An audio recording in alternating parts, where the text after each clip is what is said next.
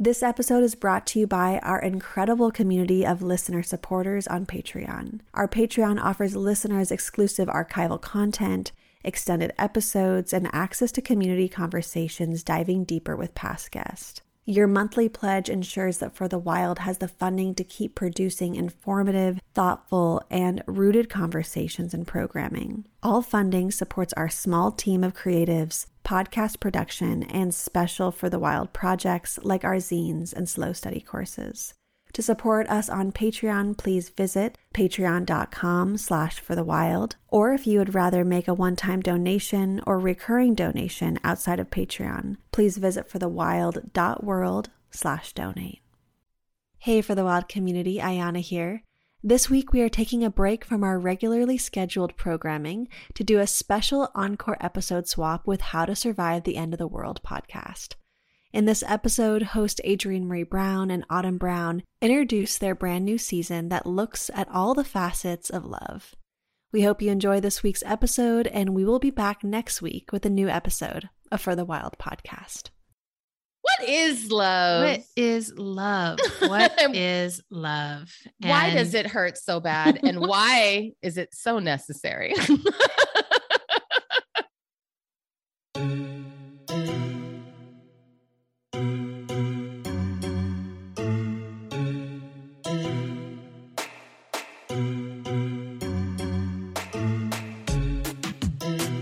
Autumn Brown, a wealthy socialite, moonlighting as a bike courier from the 1990s and real world hopeful, living on Dakota and Anishinaabe land, currently known as Minneapolis.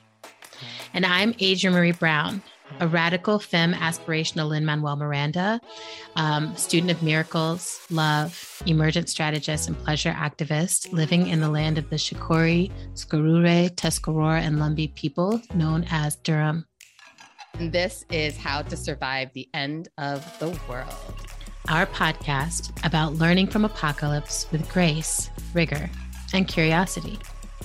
And this season, season six, Season six. season six is our all about love season. We are dedicating this season to our Black feminist new ancestor, Bell Hooks, the beloved one, and particularly her groundbreaking work, All About Love New Visions. And we are going to dedicate an entire season to talking about love in this world right now and how it's deeply tied into why we want to survive, how we survive, and who we survive with. Hmm. Get ready for some um, new segments. Oh, yes. we have to have new segments for this. So, um, before we hop into new segments, Autumn, it's been a long time. I shouldn't have left you without a check in. What's going on, sister? Well, um, yeah, how are you? I mean, you know how I'm doing. I literally just left your Um, presence. You literally just left my house, my actual house that I live in now.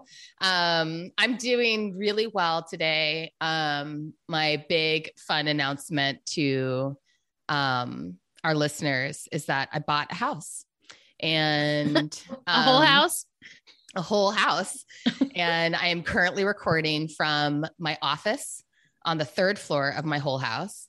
And it's a beautiful, beautiful space. And it is also um, the first true office that I've ever had. I've worked from home most of my adult life, um, but I've never had an office that wasn't also a bedroom Wait, or oh, a living room or A a, corner. kitchen or a corner of something else.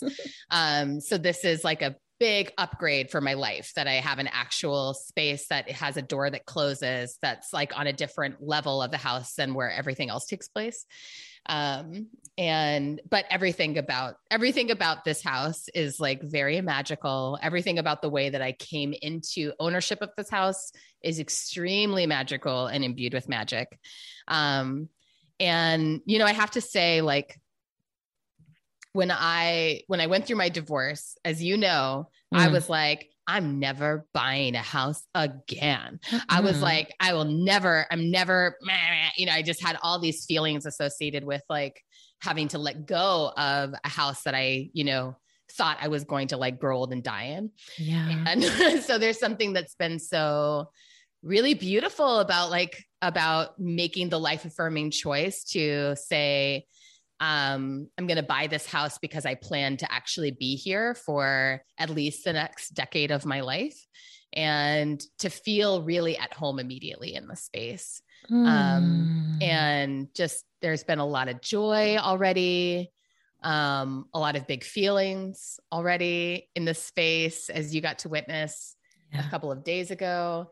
Um, it, like the kids are really enjoying the space. I'm really enjoying the space. And it really is like, it feels, I can already feel the ways that it's like making my life better. mm. so I'm very happy. I'm very oh, happy it's today. Such a gorgeous home. Mm-hmm. Mm-hmm. Mm-hmm. How are you today?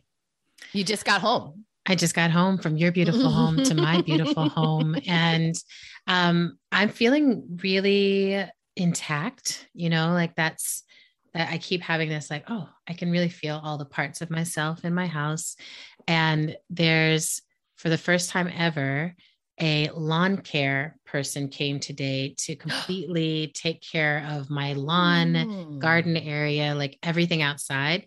And like mm. it, with no, like he just, he was just there. He just like I looked out the window and I'm like, oh, you're just handling it. Like there was no like, let's pretend like you know anything and you need to tell me what to like it was like it was just like I can He was see. like, you filled out the intake, so I'll just he's like, this is this is bad and I love it and I'll take care of the land. Um, so that's really great. Uh, my very dear friend Jen Kidwell, it, who is an incredible artist um, of the mm. theater, mm. um, is visiting me with like she showed up yesterday and she's like, I brought you peanut M&Ms. And I was like, that yes. so kind. That is an act of love. That's so loving. So she's loving. here with me. And yeah, it's spring. This is my first like spring in North Carolina. So it's like hot or I'm like, it was like cold and then it's like 80 degrees. Um, so that feels exciting to me. Like I mean, that's great for you. I was making that face on my own behalf. I know that face. I was like, not... that face is from your cold house, but I am warm. um, and like even wearing a sweatshirt inside the warmth. Like I just love being warm. So those are all the ways you do I, love being warm. I'm just a little toasty toast. You were like so cute when you were here with your like, I need a I need a electric blanket to go under me on the air mattress autumn. Like exactly. Yes, well, because the air was getting cold. The air is cold. Exactly. The air was getting cold. On and then the cold floor when I the second night with the electric blanket under me and a hot water bottle next to me, like up under my pajamas, yeah. I was like, finally, I can I can rest. Now like, you're comfortable. Parts of me exactly. are kind of sweaty. This is good. Um, so yeah, feeling really I love good. You. And I'm I'm like really excited to be back in this space with you, and I'm really excited for the the season that we have ahead of us. And like you know, we have done, we've gone in so many directions with this podcast. And last season felt like a really epic, groundbreaking, historical season of interviews. Mm-hmm. And um, which was awesome. Like I really loved all the interviews we did. I'm really Absolutely. proud of what we created there. But I'm also really excited just like kick it with you and get to talk with you about all these things and see what you, you know, I think over the course of this season, people are going to be astounded by all the parallels and divergences of love that we know and have experienced in life, you know? So and I was, I'm really excited. I was thinking about this too. I'm so excited. And I was thinking about how full circle this moment is for us to be doing a season about love specifically, because one of, you know, for a long time, you and I were like, we would we would you know we're doing our work we're doing our work we're coming back together and being like exchange of lessons, exchange of learnings, exchange yes. of wisdom. And then we're going back out into the world and doing our work in separate locations. But one of the first projects that you and I conceived of doing together exactly. was a book project on radical love, where exactly. we were going to be exploring, like, you know, love as we learned it through our parentage and yes. through our family and all those things. So there's something that to me seems, even though we never actually made that book, yeah. It's like we're going to make it right now. Exactly. You know, exactly. I really feel that. I feel like yeah. there's something about this that feels fated. so I'm really excited. And um, I have a question, which is should we tell people about our Patreon stuff now? Mm. Yeah. Why not? Let's Okay. Let's do a little a little shameless self. Yeah. Well, we're learning about all this Patreon stuff, but like, so we have a Patreon. It's Mhm. really sweet. We really appreciate all the people who are already members of it.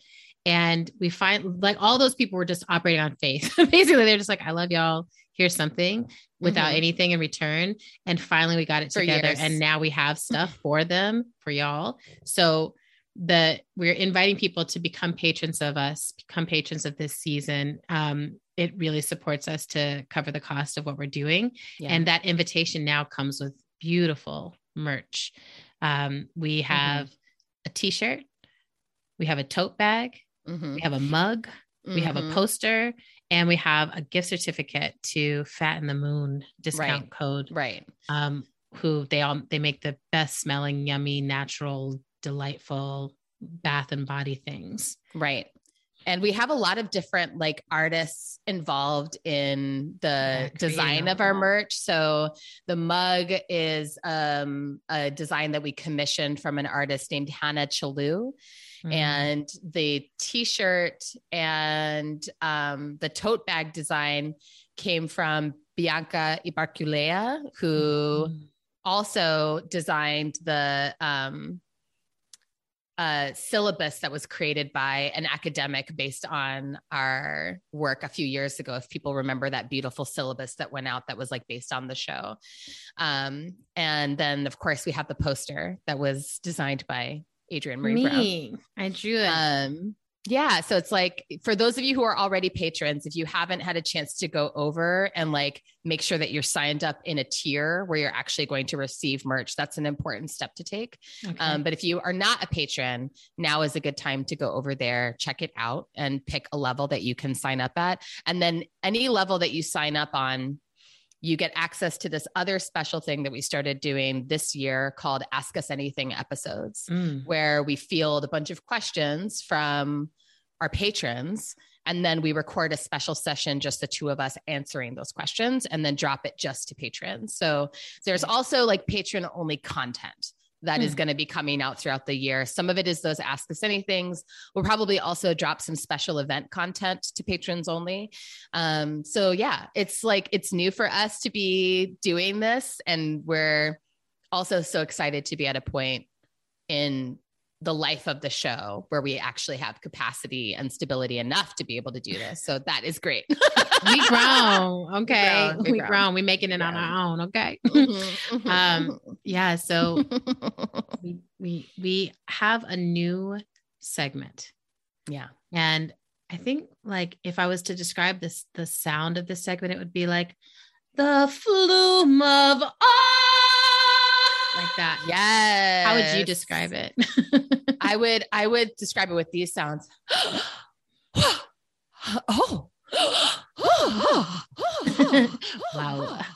Great. So yeah, so we last seasons, you know, we've given you the flume of rage and we really spent some time digging deep into what was enraging to us. And there's plumbing so much the depths of our anger. we plumbed it. Mm-hmm. But now with this season, because our focus is really about love, we wanted to give ourselves room for awe to really notice that even in spite of everything out there that is hard and difficult and sad and you know despairing and grief filled there are still these moments of awe there are still these moments of wonder and joy and pleasure and we wanted a chance to uplift those and share those and just share what's really inspiring and exciting us right now so Mhm. we're, this is going to be our first flume of awe The flume of awe. So Mm-hmm. going forward, we'll be asking each other what is something that is giving you joy, pleasure, and or other feelings of awe. Mhm. And Adrienne, do you want to go first with your flume of awe? in general, folks know that I have a soft place, a joyful place in my heart for direct action. Like I, I just feel like it moves me every time I see humans willing to put their time, energy, and bodies in front of what they care about. Right. And just like this is something that really matters to me. And recently, a ton of scientists around the world took a direct action where they went out of their buildings, locked themselves to their buildings, locked themselves to the front doors to lock down the places where they were working in order to make a statement about the level of climate crisis we're in. Wow. And the climate crisis is a place of despair for me, but all the actions I see humans taking, humans who may or not see themselves as warriors in this struggle, but like something has moved them to this point. So the, the video, the first video that I saw was this NASA scientist who was doing it. He was, he had chained himself to the front of his building and he was crying as he took this action. Like it was so wow. tied into his heart. And what I felt when I was watching it was that awe that I'm like, I don't know this person. I don't know any of these people, but the feeling I have in my heart for this world, they have that feeling in their heart. Yeah. And, you know, I felt like as an earthling, I could feel the, the the way the earth receives the love of that action. And it's gotta stop.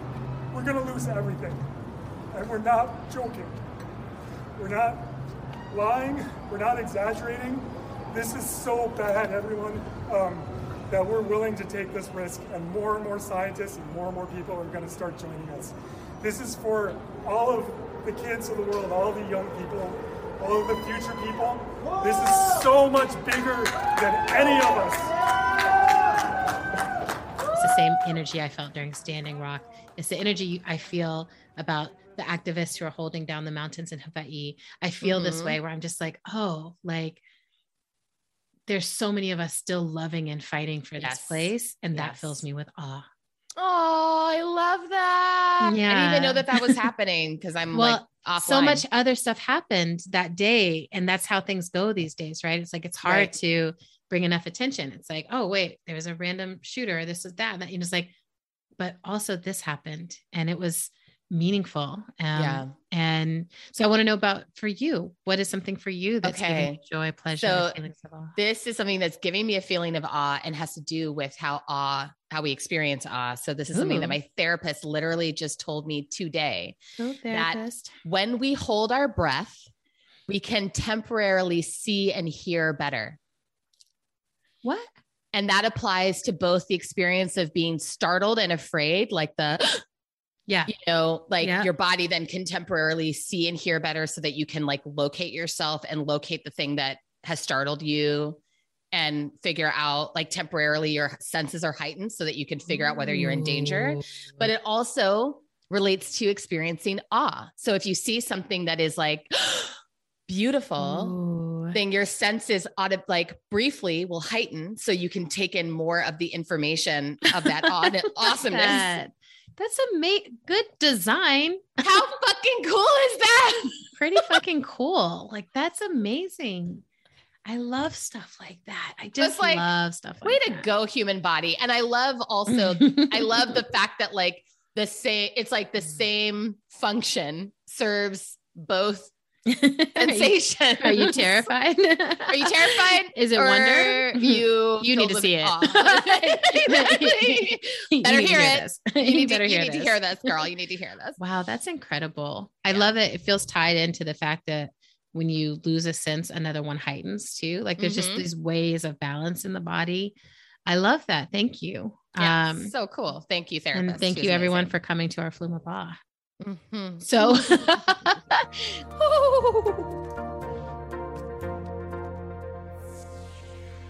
well, you know, there's one other thing I meant. I think I was going to say in my check in, and I may have said it before, but I feel like I'm going to say it every single episode, which is also I was commissioned for a musical, and that gives me feelings of awe. It's also my check in. I, I, I was commissioned. I was commissioned for a musical. um, it's it's it's really like you know there's moments in your life when you're like i'm on the threshold of something that feels like it's really big for me. It feels like it's really like opening my heart to new possibilities. And it's also the unknown. And yes. i'm really geeking out about it because i'm like i don't know how to do this at all. Like it's so You're thrilling. about to learn. I'm about girl. to learn. And I just I keep I have a lot of people in my life who do have insight. And now now you also have the guidebook of the TV show High School Musical, the musical, the series. Well, we're gonna get to that because that is my That's, pop cultural sorry, top, sorry, cultural top culture. Joy. Okay. Yes, no, but we're gonna dive deep. Deep. Yes. okay. No, we gonna dive deep. So I'm so excited we? for you. Yeah. I'm so excited for you. and I'm so excited for like of course the supports that you're going to call in around Yeah. how this is done and also I'm so excited for the way you're going to do it Yeah, because I'm just like, I even calling it a musical is it's bending the reality of what it is. Cause I'm like, it's like a musical ritual immersive experience. of Like, course it's you know, it's I it's Mhm. basically the dream in my head of what humans are doing whenever we're together. So I'm really excited. Um, but it fills me with awe. So yes yes yes yes so here we are, sister. can We i have reached introduce our can i introduce the primary I really um, need you to bring the theme in. here's what the theme is. What is love? Baby don't hurt me. Don't hurt me no more. What is love? That's the theme of our conversation today what is love What is love? What is love? why does it hurt so bad and why is it so necessary Oh, I love this. Well, and I want to know, like, for you, like when you walk around in the world and you love things, like, what is love to you? How do you define it? yeah and i was actually just um i was actually just talking with my aikido teacher about this a few months ago Galen. because Galen, um, because I was like describing how the feeling that I feel when I'm on the mat and my energetic field meets the energetic field of another person that I'm practicing with, Uh-huh. then like the only thing that's happening is like I mean, physically, the only thing that's happening is like the two of us are trying to work out the technique together That's right. but in in in the moment of our energetic fields meeting there is something that's so profound and indescribable and Mm. to me it often feels like love or it feels like the thing that i would say is like the that experienced um like aliveness Yes. sense that you have when you're in someone else's presence and it's been interesting to experience it like in my dojo as with a bunch of people who most of whom I only know in that context, right? That's right. And in some ways it like makes whatever feelings I'm having towards other people in the room, it's even more uh, precise because of the fact that I have the only the dojo as the context for the relationship. yeah. And so I'm not, I don't, there's, there's less and less and less that I can project onto the people because it's just like, I'm a body, you're a body. We're figuring this out together. Um, Mm.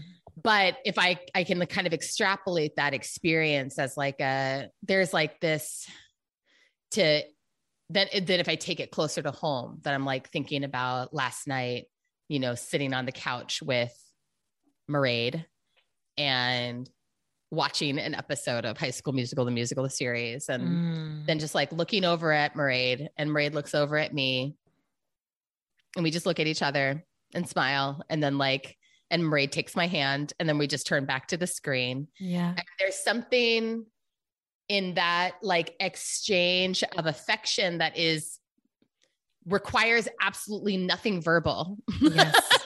for us to both be deeply understanding that the thing that we're feeling is love for one another Yes. you know i think that Mm. one of the things that makes love so unique is how difficult to verbalize it is you know Yeah. and how most of the ways that we experience or know that we love someone are things that you know it's like why most poetry and song is about love because we're always struggling to find the word for the words to describe what the feeling is. That's right. um yeah. What about you? Like what do you how do you like mm-hmm. try to say what love is? So I there's you know in the reading of All About Love from Bell Hooks, she has this definition that I have I fell in love with, um, which is an echo of the work of Erich Fromm, and it's defining love as the will to extend oneself for the purpose of nurturing one's own or another's spiritual growth.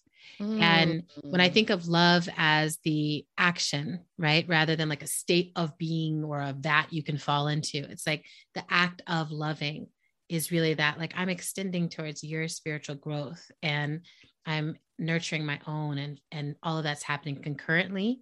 Mm-hmm. So mostly that, but then also I think about my nibblings. I think about when I got to hold you as a little baby, you know, Mm-hmm. where I wasn't thinking about growth. I didn't have a framework and, and babies Right. don't have a framework of growth. And I love that you brought up sitting on the couch with Maraid because, you know, last week I was sitting on the couch surrounded by all three of your children, you know, and they all were, they needed to be in touch with me. So like Finn's, Finn was like reaching over Maraid to have a hand on my shoulder. Mhm. Siobhan had her feet tucked under my leg and Maraid was like tucked up under my arm Mhm. and we just had these moments of just like sitting there smiling beaming at each other and i know that from me there's that pouring of spiritual growth energy but from them there's just like i love being in your presence this is the best thing you know and i never Mm-hmm. doubt that when i'm with them that they're just like this is just great like just being with you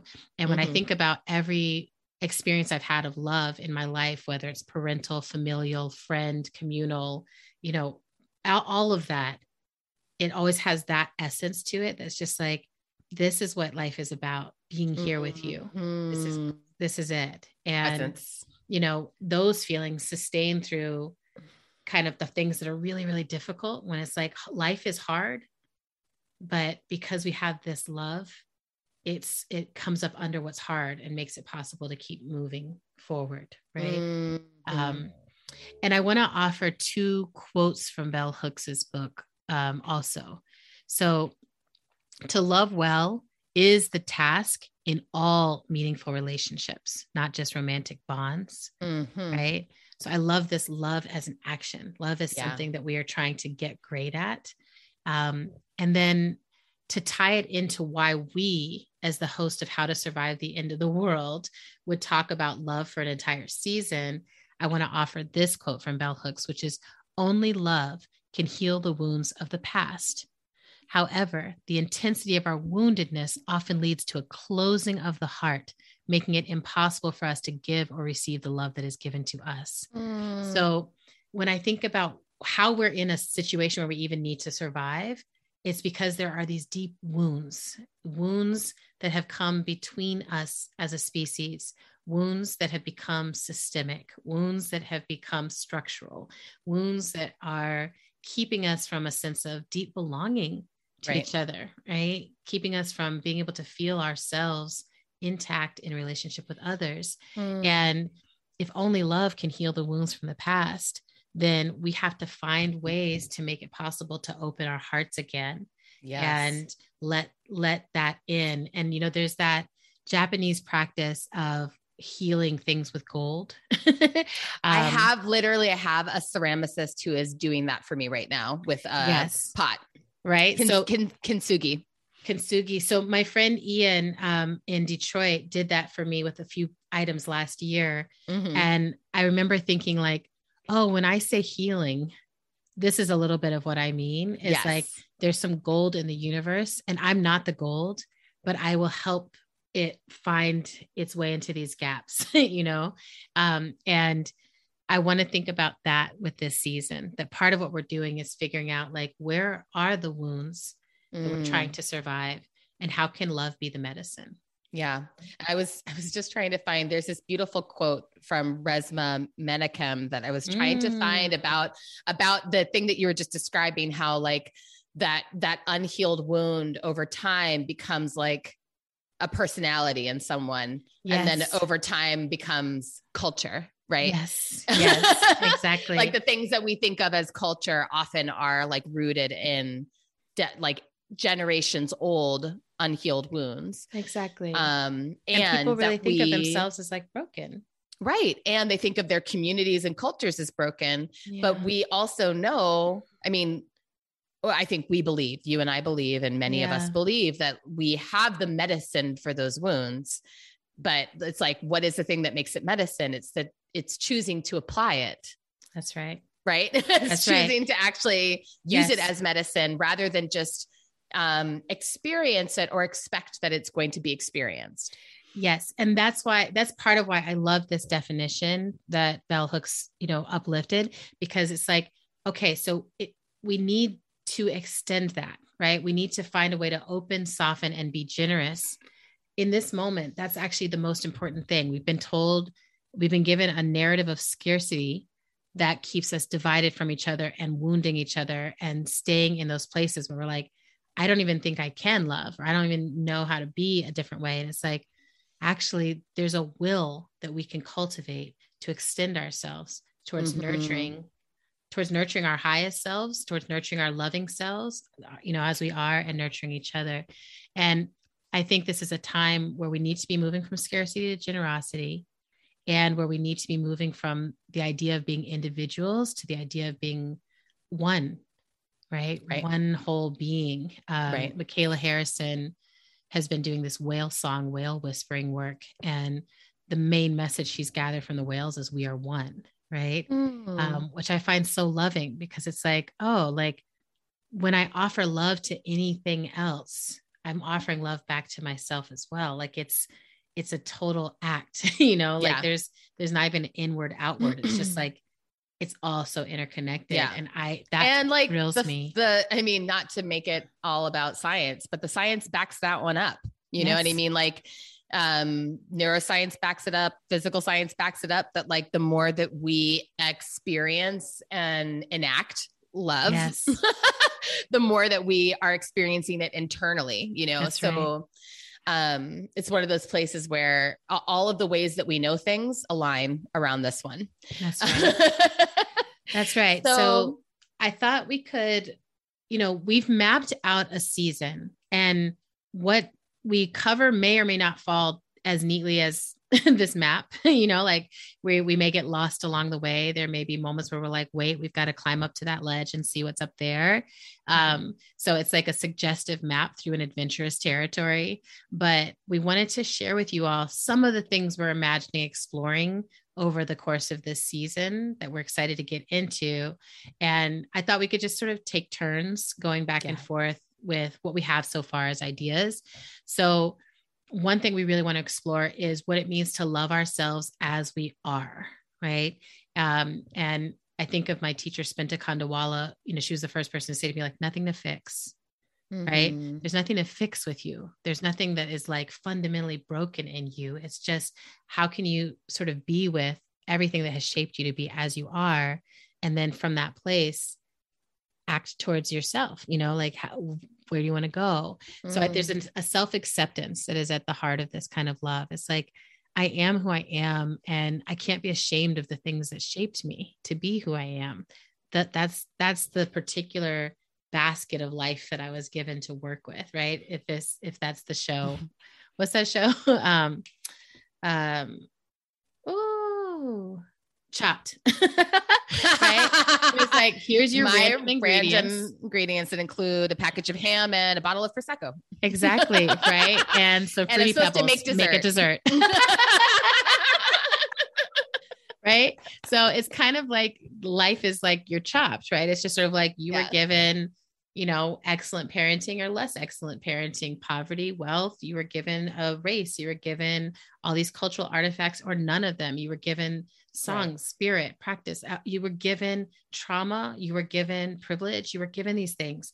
And here you go. And what are you going to, how are you going from this to make the beautiful meal of your life? How are you going to make something not just edible? Okay. how are you going to make something delicious and incredible? And part of that is our bodies, part of that is our minds, part of that is our spirits. So we're both now getting into those ages where it's like, oh, the body really starts to change. And you can think of it as deterioration. Um, I'm really not feeling it that way. I'm just sort of like, oh, my body is changing. And I have to be much more mindful to shape those changes and yeah. partner with my body and love my body as, you know, like I'm like, we're not going backwards, right? This body that is 43 will never be 23 again this right. body is 43 and what is the the the most loving way i can be 43 mm-hmm. right um yeah and for me you know and what do i want 63 swimming. to look like what do i want 63 to look like you know i'd like to mm-hmm. get to mm-hmm. 83 103 203 so you know how are we yeah you know just it's me right In but cryo. so i really want to talk i'm like i'm laying here frozen but i'm healthy as but i'm healthy um, but i want us to talk in you know when get there about the health practices we're engaging in and mm-hmm. what has shifted with those i also want us to talk there about mental health and what it means to like stop battling the the mind and really be like okay this is what my mind does and how do i be with that how can i love that Mm. so that's going to be one episode that we're going to Beautiful. Beautiful. Mhm. Yep. It's going to be fucking awesome. Might end up being more than one episode. Let's be real. i was just thinking that i was like Um, be at least one we also want to do, again, at least one, if not more episodes on divine love. Mhm. And um, we are really interested in both how we experience the sacred and also what some of our sacred texts have to say about love. Yeah Um, because um, I mean, one of the things that I love about various sacred traditions is that um, a lot of the religious and spiritual traditions that we've inherited have a lot to say about how love is experienced in different forms of love and how we can cultivate different forms of love in our lives yeah um, and how we can experience divine love versus other types of love. Um, so we're going to have some really interesting ground to explore there. Um, and hopefully we'll also be able to get a little bit into how some of our religious and spiritual spaces that we inhabit, like churches, synagogues, um, mosques, um, covens, you know, all of the different ways that we talk about like what are the spiritual space, what are the spaces that we claim for our practice, how we can cultivate love in those spaces, but also how some of those spaces can confuse our experiences of love or suppress our Mm. experiences of love or judge them Mhm. um you know so we'll be getting into some you know some interesting territory both um i think leveraging our religious and spiritual traditions as a way of understanding love and thinking Mhm. about how love has been understood historically and how it's understood now because even how we understand romantic love for instance has changed a lot in the last century um, but also thinking about how having a spiritual life can really shape how um, open or not open to love we are I love that. um, so then we want to get into falling in love, right? What one What of my favorite things one of my very favorite things. we love to fall in love here. Um, and I want us to talk both about falling in love in the romantic context, but also like that falling in love with a new friend, falling in love with a new comrade, like falling in love, that act of being like, holy wow. So you just out here existing and I didn't even know. And now, like, Mhm. right? Or falling in And- love with someone where you're like, I've known you. I've known you for I didn't even seven realize. lifetimes. Oh, you mean like I knew you? Like I'm like, no, Yeah, like yeah. I knew you. and then something shifted, right? Um, Mhm. And I especially want to talk because we're grown folks business over here that, you know, the first time you fall in love for many people when we're really young, teenagers, maybe early 20s, that first big falling in love experience is one thing. But after your first big heartbreak, the continued possibility of falling in love, the continued practice of falling in love, Mm. it changes. And I want us to really talk about that and what it means to, you know, I think more and more over time, learn to be yourself while in the practice of falling in love. right? Mhm. Um, so we're going to spend some time there. And I'd love to have some science in that. Like, what is the science of falling in love? What's happening in the body? Mm. What's happening to the brain? Oh yeah. What's the chemical reaction? you know, what's Mhm. happening? So Well, we'll talk. We'll, we're going to talk to science. We're going to talk, talk to to science, science about a little bit of science in there. and then we're going to talk about sustaining love. Mhm. Um, and we're going to get into a little bit of some uh, toolboxes, like a toolbox approach to what Yeah. we have found in our lives as like ways that you can actually sustain love in your life. And that doesn't just mean sustaining romantic love, Mhm. but sustaining the experience of love in spite of hardship or in relationship to hardship. Um, so we're going to talk about the role of therapy.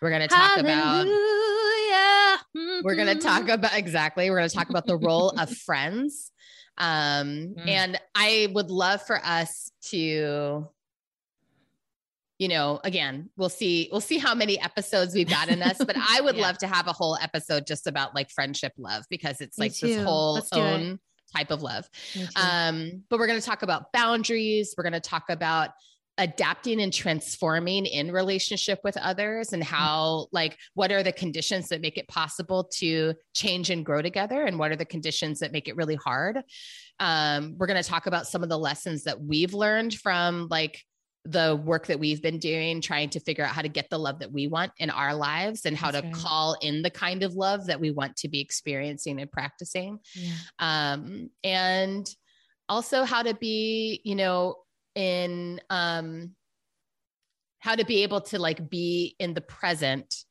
with the people who like and loving the people who are actually here in our lives That's you know right. rather than staying out in the in some fantasy of like who we're supposed to be with or who we're That's supposed right. to be surrounded by That's right. And you know, I imagine that like many other people, this is an this is a really interesting transition moment of like how do we let go of what we've been given as the um, the meta narrative of what sustaining love means, which is just like take it.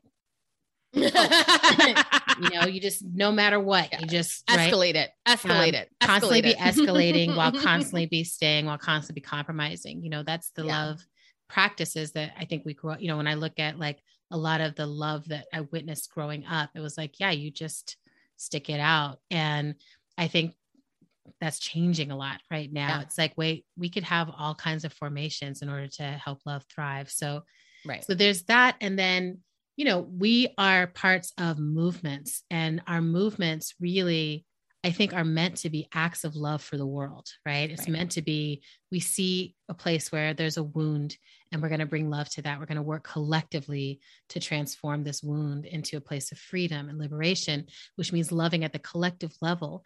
But we can see that we've been really stumbling and falling all over ourselves in this. Like we're really struggling with, well, yes, how do we, we love people if we think they made a mistake? How do we love formations that we might politically disagree with? How do we love within our formations when we're really in a battle? And how do we fight you know, for the freedom of people that we don't like? How, okay, how? How do we love those we don't like, right? And like yes. then there's this act what I call loving corrections, and I really do think I'm about to do a book called Loving Corrections. Um, but how do we call each one. other up to our highest values in movement spaces and break the cycle of like how do i punish you and push you down as far as i can into the mud it's like no like how do i love you and love us and let you love me towards towards our highest recognition and realization of what we can be and mm-hmm. i think that's what mm-hmm. movement's supposed to be um, but i also think we'll probably spend some time there in like boundaries like how do we practice love in movements and still have integrity mm-hmm. and I at this point I'm calling it the Hemphill method and not just the quote apprentice Hemphill. Correct. Um, yes. So yes, the yes. Hemphill method is like how do you practice boundaries um, that are that help you set the distance at which you can love others and yourself simultaneously. Mm-hmm. Um, so Prentis Hemphill, the the black Buddha of our times, um, is offering so much wisdom around boundaries. But we're going to probably spend some time there because I think in our movements, our inability to set boundaries means that often by the time we are trying to set them, it's in like a crisis mode, and yeah. it's like trying to set dynamite and create a moat and like all kinds of stuff that's like love would not act that way. So Lit- literal dynamite. Yeah. Um. related tell us about the next one because i think it's very related. Uh, it is very related. So um what does it look like to do work that we love you know how do first how do we find the work that we love mm-hmm. and then how do we give ourselves permission to do exactly the work that we love you know and that loves us yeah. and that loves us and you know you and i have both been on quite the journey in mm-hmm. our lives as adults around coming to understand what it is that we actually love to do and then yeah. positioning ourselves to be able to do that work yep um and um hashtag blessed hashtag bless and and you know having to navigate some of the some of that discernment i know that both of us have done around like well what are the things that i'm called to do what are the things that i'm really good at doing That's what right. are the things that i was trained to do mm. versus what are the things that i actually love to spend my energy on you know even if i'm mm-hmm. neither good at them nor trained to do them exactly. so we're going to talk about that like about the journey towards like being having a, a feeling of i love what i do that's right which you know i think is so core to feeling like you love your life, right? Mm-hmm. That I'm like, if you mm-hmm. spend your life doing things you don't love, it's really hard to love that life. so For real. Um, so then, you know, every single episode we spend a little time in pop culture, top culture, cultural space, but we also wanted to spend some time in like how do we build a culture that we love? What are the things in our culture currently that we love that and and maybe why so i want to do you know in that space some deep dives into like what are these things that capture our collective cultural attention? And why do they capture that attention? And how does that relate to our liberation path? Because i think a lot of times it's places where we see people taking big risks. It's, it's places where we see people loving themselves out loud. You know i'm like we live in the age of lizzo. We live in the age of Star Trek Discovery, we live in the age of things that are like, wow, like this feels like such a love offering, you know? So I want us we live spend... in the age of Bridgerton.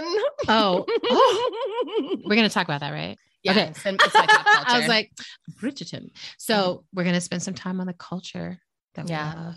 We're also going to spend some time on family mm. um, mm-hmm. and how we um, experience love within the context of family or don't. Mm-hmm. Um, we're going to talk about family shaping as you know the you know the earliest locations in which we come to understand for mm-hmm. what love means or how we're shaped to understand what love is and what love looks like and some of the um you know some of us um, learn really healthy shapes, and a lot of us learn really maladaptive shapes for what love is supposed to do for us and how we're supposed to mm-hmm. experience love. Um, and I think a lot of what we are going to focus on is what does it look like to practice loving our families as adults? And right. yeah, you know, we have developed some practices with our immediate family, yes. our group as sisters, and our immediate family, including our parents, yeah. that have helped us stay in loving relationship with each other. And so we're going to be talking about some of those practices in depth. Yeah. Um, and also I'm what we've so heard from other that. families who've learned like, how do you love each other um, as adults, how do you continue choosing each other as adults, especially once you've reached a point where you no longer necessarily have to choose each other? That's right. Mm-hmm. I'm really yeah, like I think that's going to be one of my favorite places cuz I'm I'm both so overjoyed by what we're practicing right now as a family, like how it feels to be in our family right now feels like the result of a lot of intentional choices to extend love and extend towards each other's nurtured spiritual mm-hmm. growth, you know? So I'm like, we're rocking it. Um, and then finally, although it might not be the final thing, but finally, as a topic we want to explore is loving at the level of species. Mm. So, which to me includes like, how do we think as a species, right? Of like, how are we nurturing the whole? How are we nurturing each other and nurturing the planet that is our our home, right? Mm-hmm. As a species, it's like falling in love with this place and thinking of it as a as one place to protect feels so important. How do we do that? How do we let go of all the borders and territorial thinking that keeps us from understanding that we are one species one being one interconnected body? Um, and in this i think we also have to talk about what it means to love the future mm. right? Like not just to have ambitions for our own individual futures, but to actually have a sense of like, I feel in love with the possibility of the future. I, mm-hmm. I see something other than just a dystopian slog of horrific things. Right. I see something and, actually really mm-hmm. beautiful out there ahead of us. And I want to, yeah, and to like love, love future generations enough to fight yeah. for a future that they have that they deserve to live in. yes. Yeah. And you know, right. I think it's like it's something that I hear so often in people who become parents where it's like oh my everything has changed now i understand and i can love out ahead of me beyond my lifetime in a different Yes. way. Yes. Um, I know that as an auntie, that's something that happened for me as I was just like, it's not theoretical anymore. It's these No. people. And No, I really these people. them And I- the people yeah. that they're going to bear and how- you know and so on but i think this is where you know we will be able to tie back into indigenous wisdom of thinking in terms of seven generations which i think is to me the most loving worldview that i've ever really come across it's like oh like i'm loving myself in this vast sense of what it is to be of a time place and and being Mhm. so that is what we're thinking of so far for our season. Um, we hope it excites you as much as it excites us to look ahead at these conversations. And I want to say to our readers, if there's something we're missing, you know, if there's something you're like, Listeners, what about? Oh, what did I say? readers. Readers. Well, you know, I am also a writer. um, yeah, to our listeners, that if there's something that you're like, you know, I'd love to hear y'all touch on this, or you know, this might tie into one of the topics you've already explored, or this might be something different. Um, I will say there might be something on loving animals. There might be some other kinds of love out there. Let us know if there's something that you're like, hey, Yeah. hey, hey. All right. Actually, let me correct myself. We have both listeners and readers because we have transcripts, and now we Oh, have people true. who primarily consume the show by reading it. So let me not invisibilize all of the people who aren't actually listening to the show but are taking it in. good yes. correction, sister. I'm proud of you. Yeah, I'm getting better and better at like correcting myself in real time. Yeah, we're we're all learning. So, to our listeners and our readers, hmm we want to hear from you about what would be what if there's any pockets of love that we have missed. So, yes, yes, yes. yes. um, and I love you, sister. I want to tell you that like you really have been one of my favorite co-scholars in this work of figuring out what love looks like and what it means to be in love, what it means to um, do the work of love, what it means Mhm. to choose ourselves.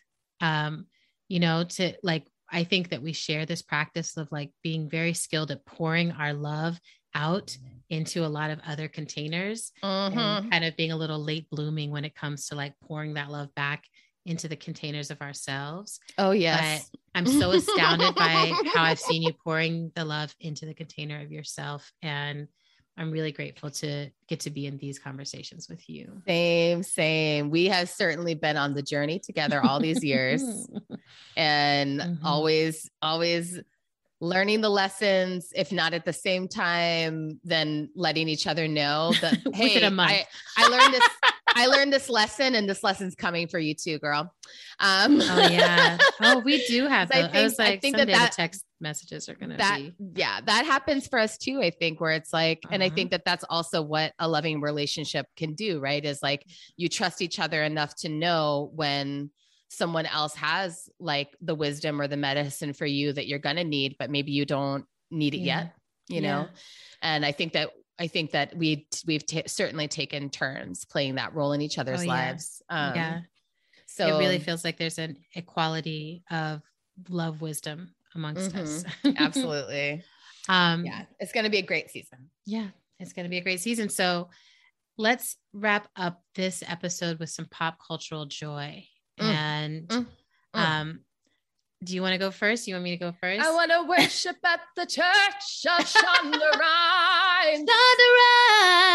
He is just a fucking genius. Um, so for anyone who hasn't seen Bridgerton season two, I don't know who you are or what Why? rock you live under. Why? Why have you not seen it? Um, I was I was concerned. I was concerned about Bridgerton season two when I realized that um Regé Jean was not I going call to be Renee. who you call Renee, but we found out is actually called Regé. Regé Jean. When I found out that he was nowhere in sight of this season, I was like, okay, well, what is happening without his What is butt? sex? um, where's the sex gonna be? I don't understand. and and I have to say what they what they skipped on in actual sex seasons this season, Mm. they more than made up for with almost kisses. Oh my And- god, those almost kisses. Wow, the amount of almost kissing that happens over the course not of even know you could stand that close to someone that long. found myself just laughing and like waving my hand in my own face and just like I, I was delightful. It's a delightful season. It really is. Um, there's a few things that you're like, but like, why mm. is Eloise not gay? Doesn't make sense. She's and she should be gay. She's obviously gay, but why is she not like? Why is there not like a main gay character? It doesn't make sense. Yes. Um, especially given that the main character is gay a, the main character actor is gay in real life. exactly. exactly. It's just like, what's going on? Anyway, I was like, no wonder whatever. he's just breathing at her. exactly. he's got amazing chemistry with everyone, apparently. Oh my God. Um, yeah. So anyway, there's a few things that I was like not feeling, you know, like I was one of the nights that I was watching the season, I was, was when my bestie was in town mm. and we had mm. this moment where we were watching a few episodes together and she looked at me and she's like, yeah, like why do why I'll, I can't differentiate between the three brothers in the Bridgerton family. Like I mm-hmm, don't, I can't mm-hmm. tell them apart. And I was like, you're right. They have all the same personality, basically. so you know, there's there's some things like, why isn't Penelope like being pursued? Like I want to see, I want to see a fat love story. exactly. Exactly. Mm-hmm. So anyway, there's things that I'm hoping for in season three, but I will say overall, season two knocked it out of the park. Super fan of all the breathing and the like trauma response of the bee sting moment. I loved that. I was like, oh yes, bringing in oh, the all of it. I was yes, I was a fan. That part so, was so good. Yeah, lots of well, great and I want to happening right now, and that was one of it. I want to also uplift. So I've been rewatching Scandal, and um, I I was really appreciating both. Like I've been rewatching Scandal, I've been going back and catching up on Grey's Anatomy, and then watching Bridgerton. I'm like, you know, Shonda really commits to the fantastical. Like in each of her yeah, shows, there's something that is really just like the fantastical. So in Scandal, I'm like, I have to keep reminding myself, like, somehow you have me watching raptly about the hijinks of these Republicans. And, you know, the yeah. ultimate like main outcome of this is like, these are bad people. Like, They're and every really season is just like, even though it's interesting, and even though you might want to root for some of them, like fundamentally, these are like they're bad. And there, but there's this fantastical thing, which is like there's a love story and they're good, you know? Right. And, and they're the white hats. They're white hats, right? And I'm like, oh, but that they're white hat like is really liberal. I'm heroes. like, you literally have like bloody fingerprints all over your white hat now. But anyway, so yes. with Bridgerton too, I feel like she's really doubling down on the fantastical, like you know, this is a diverse space that will never, ever, ever talk about race. Like we will right? not do never it, does, right? is not and part of it's the not story. we will talk, there will be scandal uh, that is related to like who is marrying who, but it will never have anything to do with race. It's only class. That's the only thing here. Yeah. And it just makes me think like, I just hope that all the people in movement who are always like, it's only class, you know, are just like watching this and just enjoying it. Right. I'm like, this is what it looks like if you try to hold the analysis that it's only class. you just see the race anyway and you're just keep pretending. So um, enjoy. So then what's from, your what's your top culture girl? So mine is, and we mentioned it a few times in this, and I want to thank you because I was minding my business in mm-hmm. life. Mm-hmm. And, you know, as I may have mentioned, I was commissioned for a musical. So huh. I've really been immersing myself in the realm of musical projects and going right. back and watching some of my favorites. And I had a group thread going, and Autumn just dropped into it and really out of nowhere, really, really out, of, nowhere. nowhere, was just yeah. like, by the way, does everyone know about High School Musical, the musical, the series?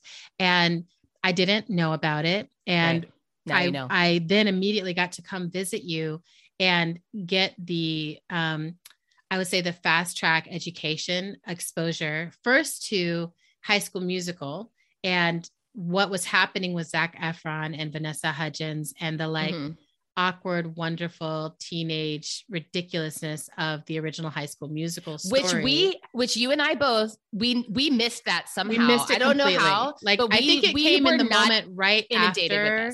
Yeah. So like if I can, I think it was like both of us had just, it's like I was already graduating from college and I think you were going into college. Right. We were and too so old like, for it. I literally am not paying attention. I don't remember anything that was on TV the whole time I was in college. Like I just right. I don't. Right. So I think that that was it it was I was too old for it's it. Like we knew that it was happening, but we were not. I didn't even. We had no exposure happening. to it. Like I literally remember seeing Zac Efron being like, "Who is that? Why is he famous? I don't yeah, understand." Right? Exactly. And part of what you said was, Zac Efron is actually a triple threat. Did you know? And I'm like, I didn't know. I, I don't, don't, understand still why don't know famous. what you're talking about. So then I sat down with your children and we watched High School Musical, the original musical. the original musical.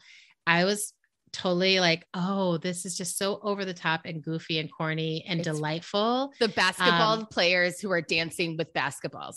It's it's wonderful. And there's your- no get your head in like the, the, thing Gotta the thing I love you- about get Zach head in the Efron particularly is it's like he just and I think that Glee has also played in this category. It's like people who are like, I'm supposed to be cool, but I want to do a musical. But the whole framework of it is like it's not possible to really be cool at that age, right? So no Right. one actually is, but everyone's doing their performances and it just makes it all so plain. And then like the sticky sweet way that Vanessa Hudgens and Zac Efron look at each other and look period like they just i'm like who walks around with cheek, cheeky smiles like this so cute. anyway it's just so chipmunky and cute and adorable and then and then the beautiful thing is the high school musical the musical the series It's is incredible. a series that is set it's still all fictional but it's set at the high school where the musical was filmed, filmed. and with a, a sneaky teacher who has who realizes that the musical has never been put on at that high school hijinks ensue Auditions are after school.